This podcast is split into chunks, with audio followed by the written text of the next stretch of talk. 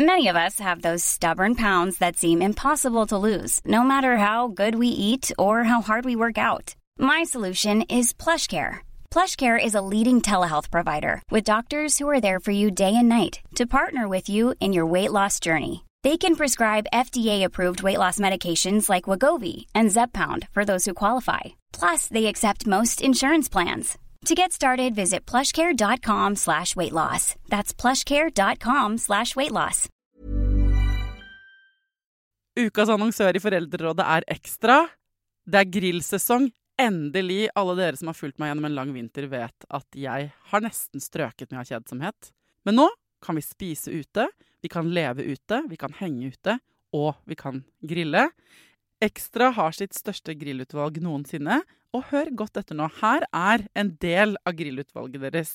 Habanero-pølser, salsiccia-pølser, black aged pepper-pølser, cheesy bacon-pølser, beefy burger, cheesy burger, skinny burger, big beefy gourmet-burger, fiskeburger med hvitløk, fiskeburger med bacon, rødbet og søtpotetburger, soppburger, barbecue, grillfilet, svinenakke med oregano og tomat, urtemarinert fårefilet, brisket, eller brisket som det egentlig heter, T-bone steak, flank steak, tomahawk, laksefilet med pesto, laksefilet med sitronskampi med hvitløk og urter, crispy fiskeburger med ost, kyllingfilet med sitron og urter, kylling overlår, gyros, kyllingspyd, smoke barbecue, lårfilet av kylling og entrecôte.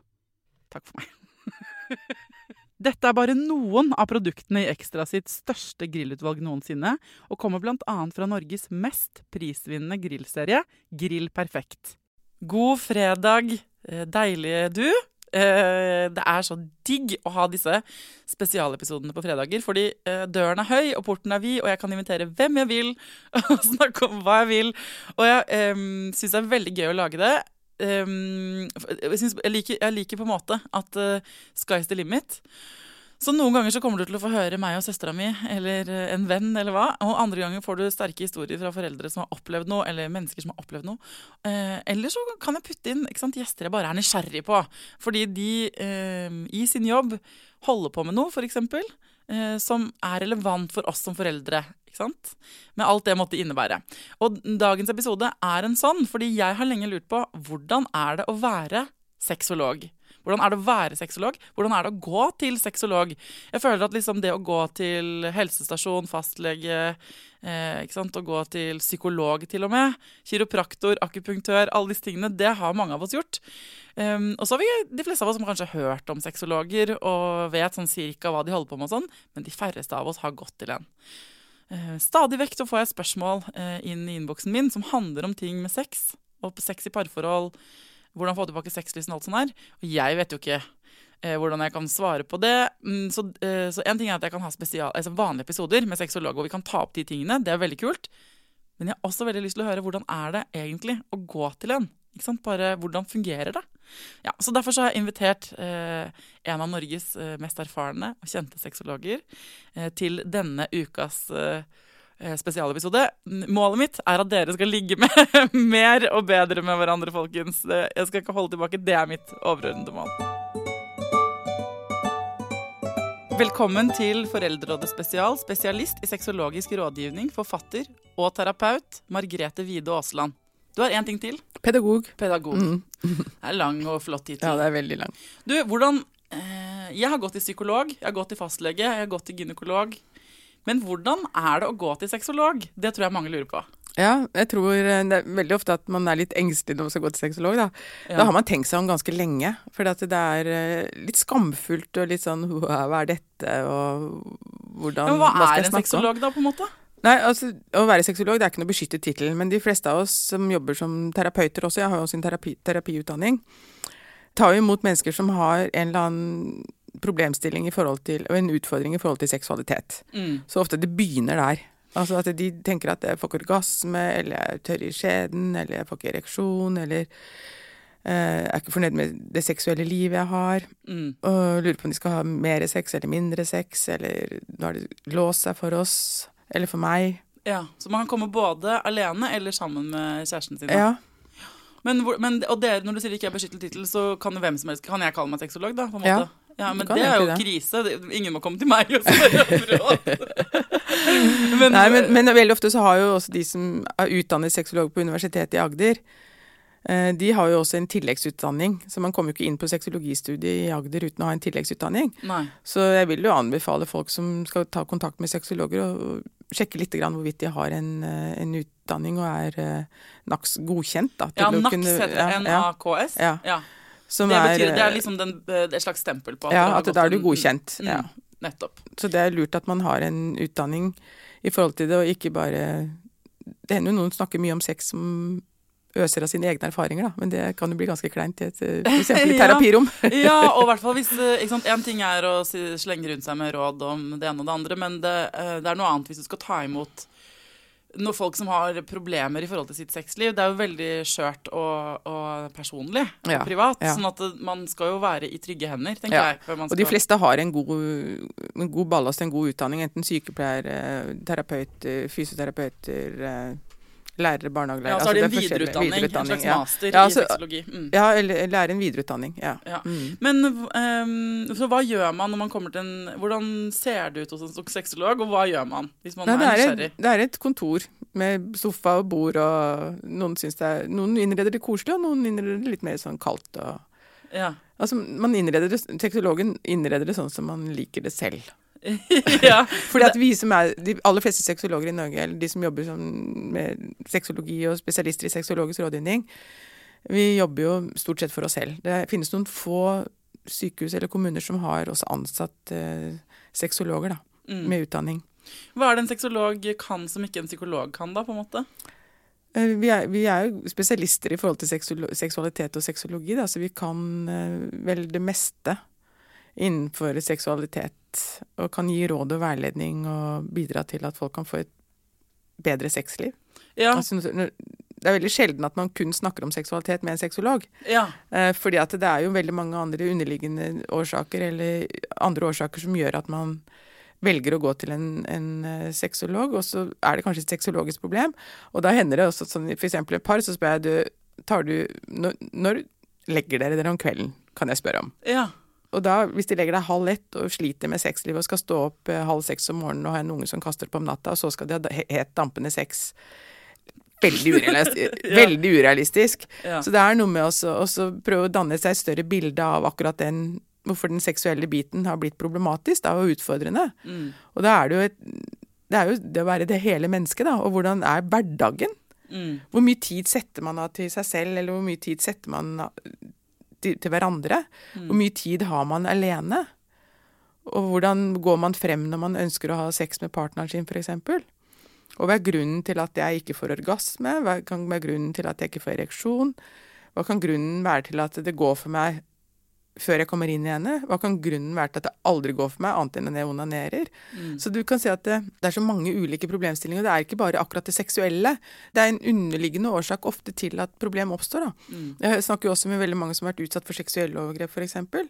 Så, så og da er det ikke nødvendigvis akkurat det seksuelle livet som blir problematisk, men det kan være andre ting. For noen kan det seksuelle livet bli veldig utfordrende etter en voldtekt eller overgrep som barn.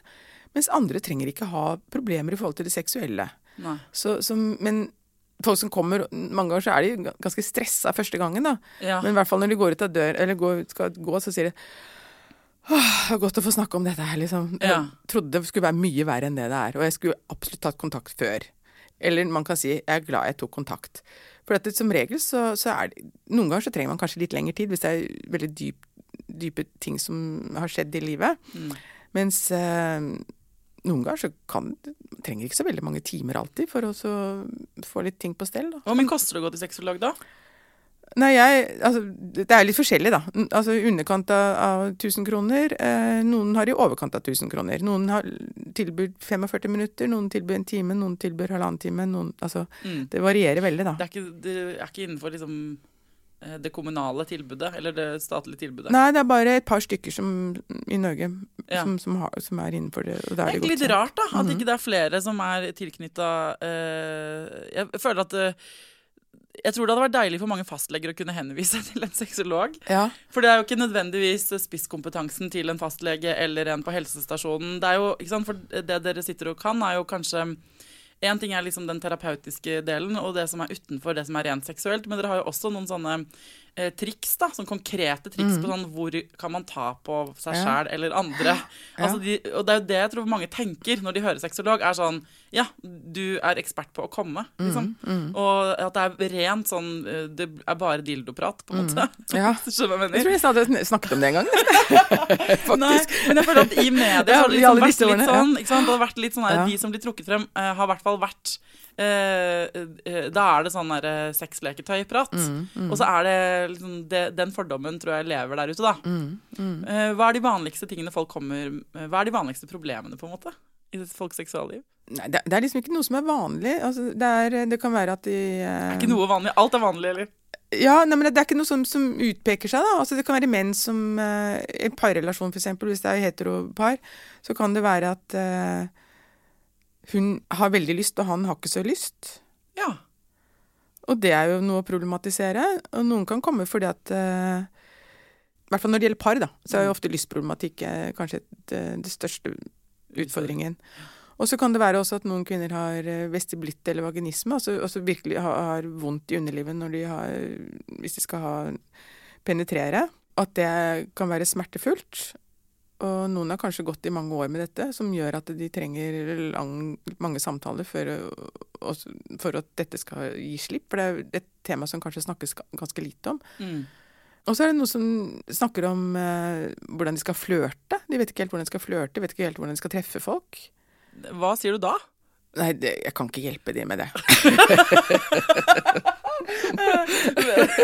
Nei, for da ser jeg for meg sånn at du sier sånn Ja. OK, da tar vi et flørtekurs. Ja, det ja. Nei.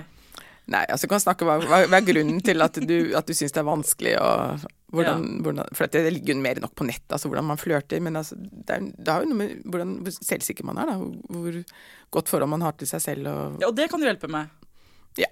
Noen ganger så, ikke alltid. Nei. Noen ganger så kan det være litt tyngre ting, og da må de kanskje gå videre. Mm. Jeg er ikke redd for oss å si at det er kanskje lurt at du kanskje går til en annen enn meg.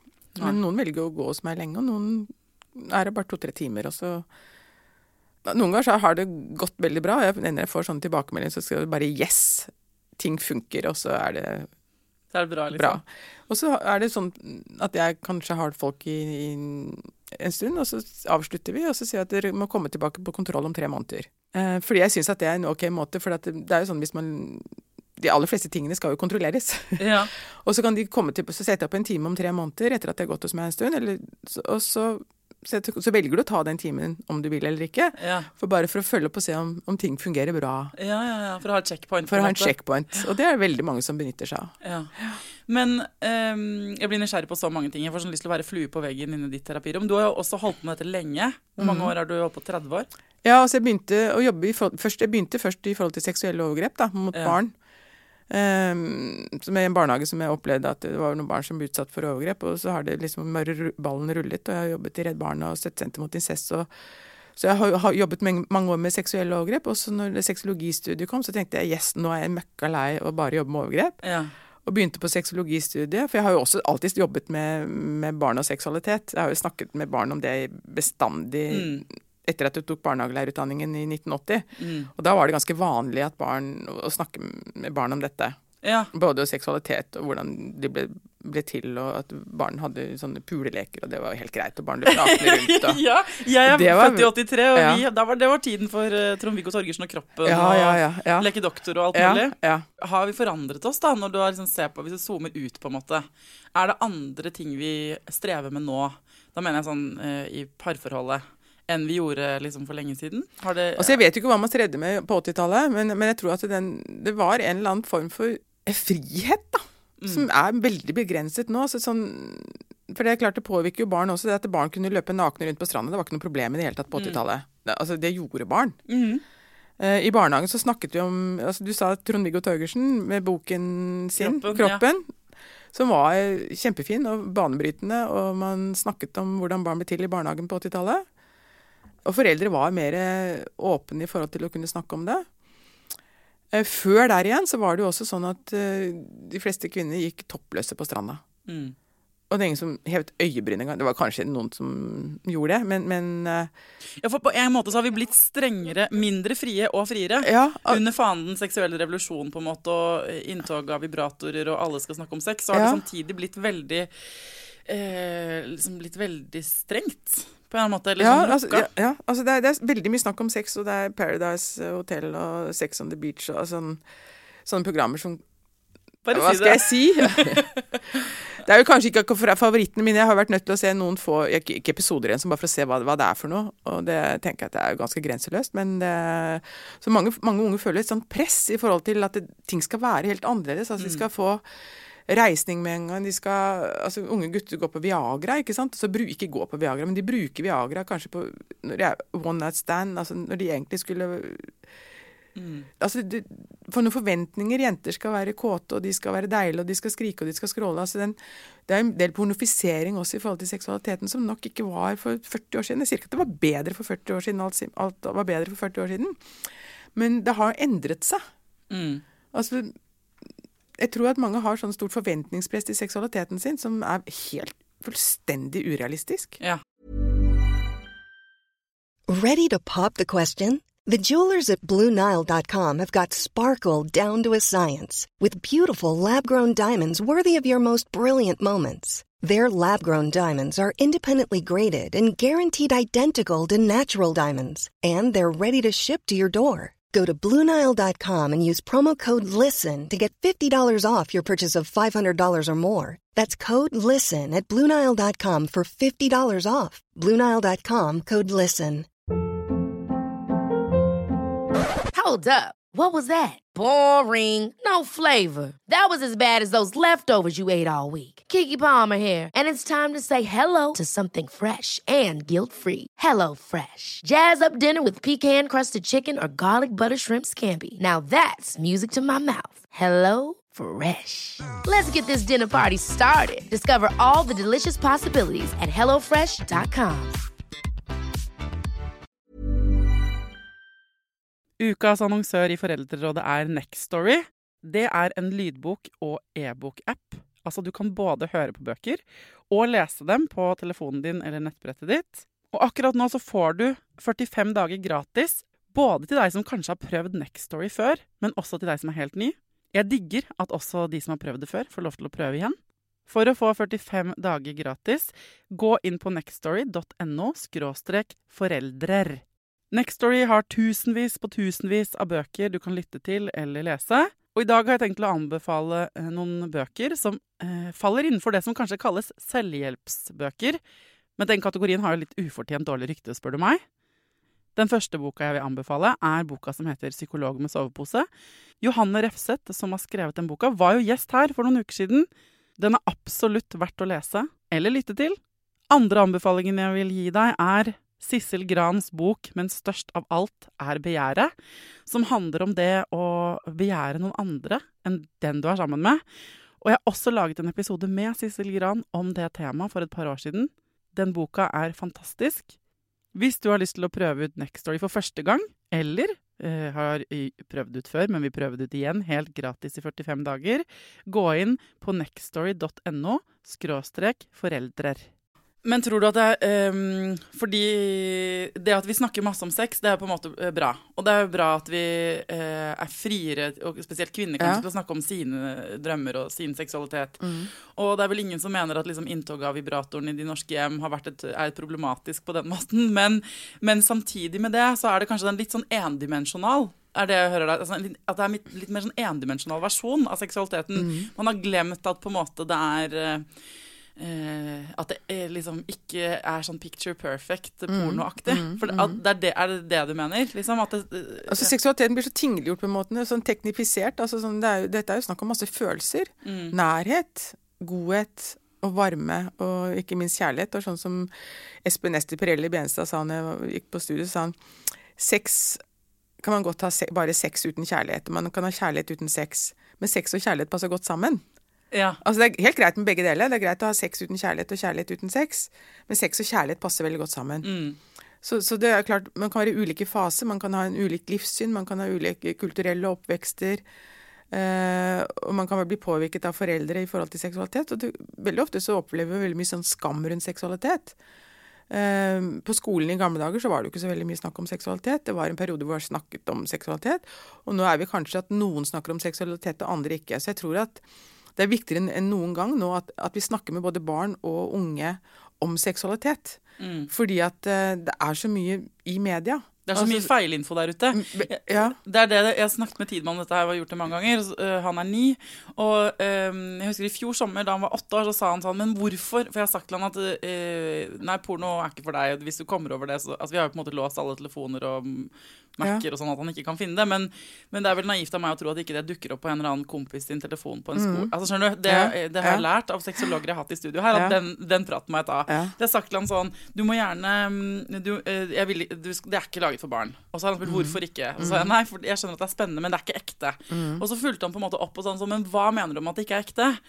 Eh, så sa han, eh, jeg har sagt at du må, komme, du må gjerne komme til meg hvis du har sett noe du ikke helt forstår. Så må Ja. du spørre meg, fordi det kan godt hende det du har sett, ikke er eh, Det ser ekte ut, men det er ikke ekte. Ja. Og da er det litt lurt at du sier det til meg, for da kan jeg korrigere det. Ja. Så han kom til meg og da sa han sånn, hva mener du med det? Så jeg sånn, nei, men man kan jo gjøre ting Folk gjør mye rart på porno, liksom, fordi det er bare ideer folk har fått for, noe som er gøy.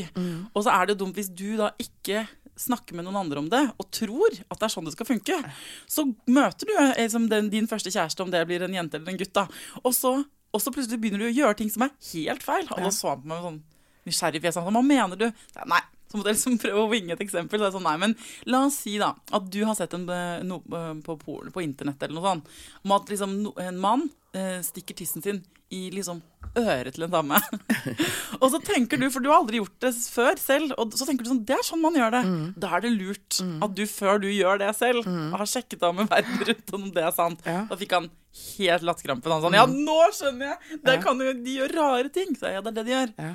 Uh, og så tror jeg ikke han har liksom Men den derre eh, Jeg kjenner mange, og jeg har snakket om det masse i denne podkasten, jeg kjenner mange som vegrer seg skikkelig for å snakke med ungene sine om de tingene her.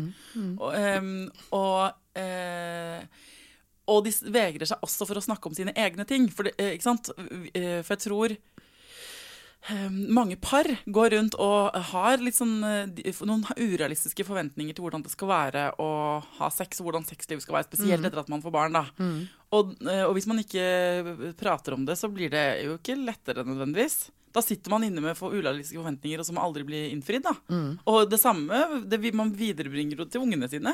Når de tror altså sånn, Så vi er vel nødt til å Er liksom motgiften mot det der pornofiserte Altså porno, som jeg ikke skal ta stilling til, jeg, altså, for det er sikkert masse bra med det òg. Men er motgiften på en måte at vi også prater? Skjønner Ja, altså, vi vet jo det at barn som kan noe om seksualitet, og som har lært om det så Vi må begynne med ungene, ikke begynne med, vi må snakke med barna. Altså Ikke bare de få timene som skal være på skolen. Foreldrene har jo også et, selvfølgelig et ansvar. Men de må også ha en kunnskap om det ansvaret de har, og også kunnskap om seksualiteten. Mm. Uh, og det er sånn, helt sånn rett som du sier, altså, det, er- altså porno er ikke virkeligheten. Det er bare fantasiene. Mm. Uh, og er, dessverre er det mange barn som henter informasjon om seksualitet via porno, da. Ja, Hvis ikke de får det noe annet, så er de det jo får det det. Ja, mm. og da vet vi det at barn som kan noe om seksualitet, de bruker ikke så mye porno. Altså Norge er jo et av de landene hvor barn bruker mest porno, eller ser mest på porno. Herregud. Eh, Det er Redd Barna som har laget en undersøkelse på det. Og vi vet at barn som kan noe om seksualitet, de er ikke så opptatt av porno. Barn som kan noe om seksualitet, de sier ifra tidligere om uh, seksuelle overgrep. Mm. Uh, og, og folk som kan noe om seksualitet, barn og ungdom, de debuterer seinere seksuelt med kondom. Og det er kontraintuitivt. Ja. Men folks, barn man snakker med som, eh, som snakker med foreldrene sine om det her, de debuterer senere. Bare gjenta det. De debuterer senere. Ja. Og med sånn kondom, for at de planlegger det på en annen måte. Altså, de, de, og de er ikke rusa. Mer, nei, Nei. De slipper å ha sånn grøftefylle, liksom, og Ja. rusa, og eller bare må få gjort det, for at de må jo få gjort det når de er 14, liksom. Nå, altså, jeg, eh, utgangspunktet var egentlig det jeg lurte på hvordan det er å gå til sexolog. Og så tenker jeg sånn, herregud, du sitter jo på kompetanse på alle sånne områder som vi er nysgjerrig på, så nå blander vi korta i denne praten. Men det er, litt, det er lov på en sånn spesialepisode. Jeg bare tenker, fordi eh, eh, hvis de som hører på nå, det er jo mammaer og pappaer, og så er det fredag, og så skal de inn i en helg, og så tenker de sånn hva er, Hvis du kunne på en måte gitt alle norske par en oppgave for å bedre seksuallivet sitt, hva ville det vært denne helgen? Denne helgen, så prøv å få barnevakt. ja? Det kan jo ta litt lengre tid, men, men spør hverandre hva, hva er det som gjør deg glad, hva er det du elsker at jeg gjør for deg, ja. og vice versa. Seksuelle ting eller andre ting? Nei, andre ting. Ja. Og så legger man seg litt til. Altså, så, så snakker man om det, og så gjør man kanskje det. Jo. Jeg elsker at du sitter og hører på meg, eller jeg elsker å gå tur, eller jeg elsker at du stryker meg i nakken, eller rusker meg i håret. Mm. Eller elsker at vi tar en glass vin sammen, men ikke for mye, hvis man da også har tenkt å elske hverandre. Uh, og så legger man seg litt tidlig. Altså man planlegger kanskje på tirsdag, da kan vi i hvert fall ha barnevakt. At man kan planlegge litt fremover. At da kan vi gå en tur, eller da kan vi være sammen, da kan vi møtes til lunsjen. Altså planlegge litt sånn alenetid. Det er lurt. Men før det igjen, også legge seg litt tidlig. Altså, og, og, og tune seg inn mot hverandre. For veldig mange par i dag sitter med iPhone og er opptatt av sosiale medier, opptatt av andre ting enn hverandre. Ok, sånn Så at, sett dere sammen, enten med en kopp te eller et glass vin, eller sitt med hverandre, lag god mat. Eller takeaway, for den saks skyld. Altså, sitt og gjør noe sammen, og vær tuna inn mot hverandre. Og spørre hvordan har dagen din vært i dag, egentlig? mm, Og så planlegger man at man går og legger oss, og så ser vi hva som skjer. mm. Har vi ikke lyst på sex, så har vi ikke lyst på sex. Men vi tar i hvert fall på hverandre, stryker på hverandre og gjør det som vi vil at den andre liker at man gjør. Men man forstrekker seg ikke seksuelt, jeg snakker ikke om det, men ruske litt i håret, det klarer man alltid å gjøre. Men å, å, å suge, det er noe helt annet. ja, ja, ok. Sånn at hvis, hvis, tror du hvis alle norske par hadde gjort akkurat det der, bare tatt deg på ordet La oss si Ja. at alle norske par hadde hørt på denne podkasten akkurat i dag, og så hadde alle sånn OK, greit, vi tar Margretes oppfordring. Vi legger vekk telefonen, Ja, ser hverandre inn i øynene, spør hva er det du elsker at jeg gjør for deg? ja. Og så svarer begge to, og så eh, holder man liksom den pålogginga. Ok, men i kveld, hva skal vi spise? Man bestiller enten takeaway eller kjøper noe digg mat. Men man, legger, man bryter ikke den kontakten. Hva er det du tror ville skjedd? på en måte? Hva slags effekt ville det hatt hvis alle hadde gjort det der? Men jeg tror at folk hadde lært hverandre litt bedre å kjenne, og seg selv også kanskje. Og kanskje fikk lyst til å gjøre det neste fredag òg. Ja, Og kanskje våknet opp på mandag, bare kom på jobb på mandag og bare hatt en helt mye en fet Ja. liksom. Men så er det klart at dette er med barnevakt å gjøre også, for, for mange. Men jeg, jeg, jeg tenker også at det er- lurt hvis altså Kan ikke par være, være så snill å begynne å, å være barnevakt for hverandre? Jo. Enten to timer eller tre timer. For det er ikke alle som har besteforeldre i nærheten. Ofte så jobber besteforeldre også. At man allierer seg med venner på Ja, ja. allierer seg med venner. At du, du, kan ikke du passe på barna mine to timer nå i dag for at vi skal ha tenkt å kose oss litt, eller gå tur, eller elske, eller Og så bytter man. Ja. Altså man så, så, la, så lar man barna få lov til å bli kjent med hverandre. Og så, i forlengelsen av det, så kan man være, passe på de barna i to timer, eller en helg, eller en natt, eller Mm. og, og så må man være litt mer fantasifull også i forhold til dette med å, å møte hverandre i lunsjen hvis man er, jobber i samme by. da. Av og til tar man lunsjmøter, enten bare å spise lunsj eller gå hjem og elske. Ja, eller Ja. Altså, det, det er så mange ting man kan gjøre som egentlig ikke koster, og som ikke tar så mye tid. Og husk, jeg syns det er ganske viktig at hvis folk kan ha minst, eller ikke minst, da, men én sosiale medier-fri kveld. ja. Altså, du ser ikke på TV, du ser ikke på sosiale medier. Eh, du, når barna er lagt, så slår vi av alt, og så tar vi et glass vin, eller vi drikker te, og sitter i sofaen og henger uten en serie, bare er sammen. Mm. Og spør hvordan har dagen din vært? Det virker så basic, og så er det så sjelden man egentlig gjør det der. Um, hvis, uh, hadde, hvis alle hadde gjort det, tror du det hadde gjort din, jobb som sexolog litt mer overflødig? Jeg Som håper jo er målet jeg håper ikke det. Men målet ditt er vel Ja, men en det, måte ja, ja, men altså, ja, altså det, det er vanskelig å si noe om, men altså, jeg tror i hvert fall at det ville bedret den seksuelle helsen mellom eh, Eller helse, det er kanskje litt overdrevet, men altså i hvert fall at folk kunne risikere å få det litt bedre sammen, da. Ja, tenk om, tenk på, tenk om det. Mm. Um, nå Hvis folk sitter og tenker sånn For fader, jeg tenk, eh, egentlig så sitter jeg og dealer med noen ting i forhold til min egen kropp. Eller jeg kommer ikke, eller jeg kommer for tidlig, eller jeg kommer for seint. Eller jeg, jeg har ikke lyst på partneren min, eller vi har egentlig, det har lugget mellom oss i årevis på akkurat det her og sånn. Øh, og tenker jeg trenger egentlig å snakke med en sexolog, men jeg bare tør ikke, eller jeg vet ikke, og jeg vet ikke om det er noen her hvor jeg bor og sånn. Skal man bare google sexolog, da? Jeg har lyst til å gi folk et spark i rumpa på å følge opp det der, jeg. Ja, man kan google sexologer. Ja. Og Også- så også- også en Pluss at husk at sexolog, også, det handler jo også om, om parrelasjonen, så veldig mange også har jo en, en eh, innsikt og, og kompetanse i forhold til par, da. I Mm. tillegg til å være sexologer. Å gå til sexolog er ikke at du liksom trenger ikke å ta av deg alle klærne. Og du skal ikke, det, det skal ikke skje noe seksuelt. Nei, det skal det ikke. Er det noen som tror det? Ja, ja det, er, det er noen få som tror det. At det er et sånt massasjeinstitutt, da. Men det, Det er det ikke. det er ikke det. nei. Et slags emosjonelt massasjeinstitutt, Ja, ja. eventuelt. Nei, for det, tror jeg at eh, um, Jeg eh, tenker at uh, istedenfor å gå rundt og kløne med dette her i årevis, Mm. at du skal ha et problem, så tenker du gjerne det er bare jeg som har det sånn. Det er bare jeg som holde på med dette. Fordi det er mye skam knytta til det å ikke øh, være der seksuelt som man hadde sett for seg. Enten er det, som regel er det noe galt med forventningene dine, men det er liksom viktig å få adressert det. For at det, det går altfor mange mennesker rundt og har et for kjipt eller ikke tilstedeværende sexliv eller forhold til sin egen seksualitet. da. Og så er det ting man kan gjøre noe med. da. Ja, og så er det veldig mange som, som ikke tør å snakke om det. De snakker ikke om det, for de er ikke vant til å snakke om det. Nei. Så hvis man da- går til da- sexolog, så tar jo den tar sexologen ansvar for det.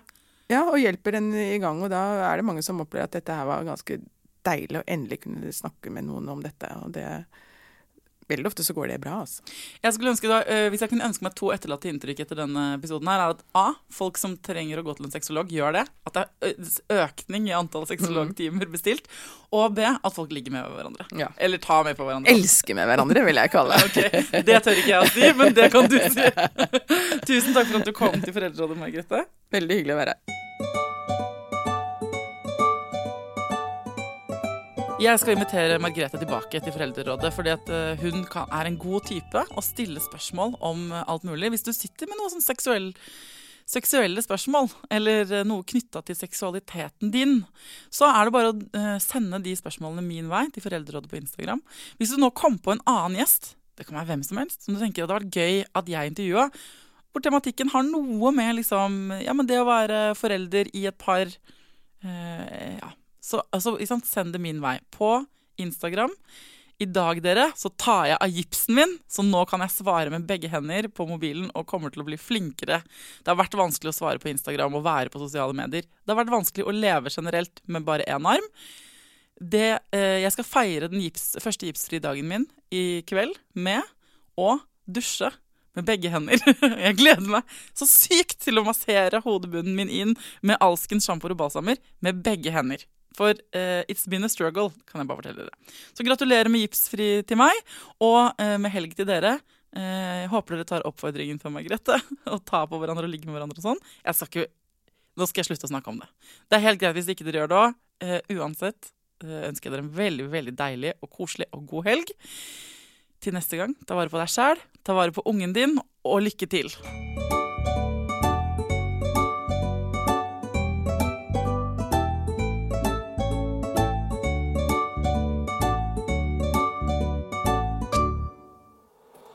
Produsert av Rubicon.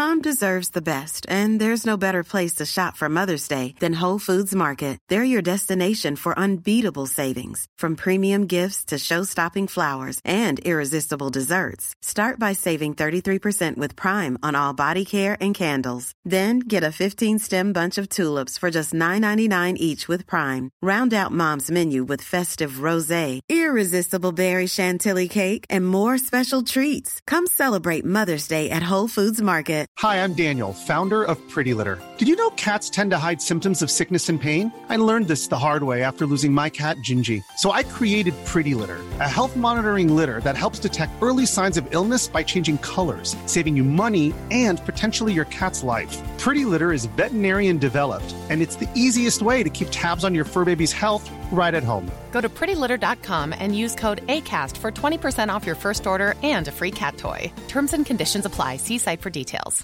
Hi, I'm Daniel, founder of Pretty Litter. Cats and cat owners deserve better than any old fashioned litter. That's why I teamed up with scientists and veterinarians to create Pretty Litter. Its innovative crystal formula has superior odor control and weighs up to 80% less than clay litter. Pretty Litter even monitors health by changing colors to help detect early signs of potential illness. It's the world's smartest kitty litter.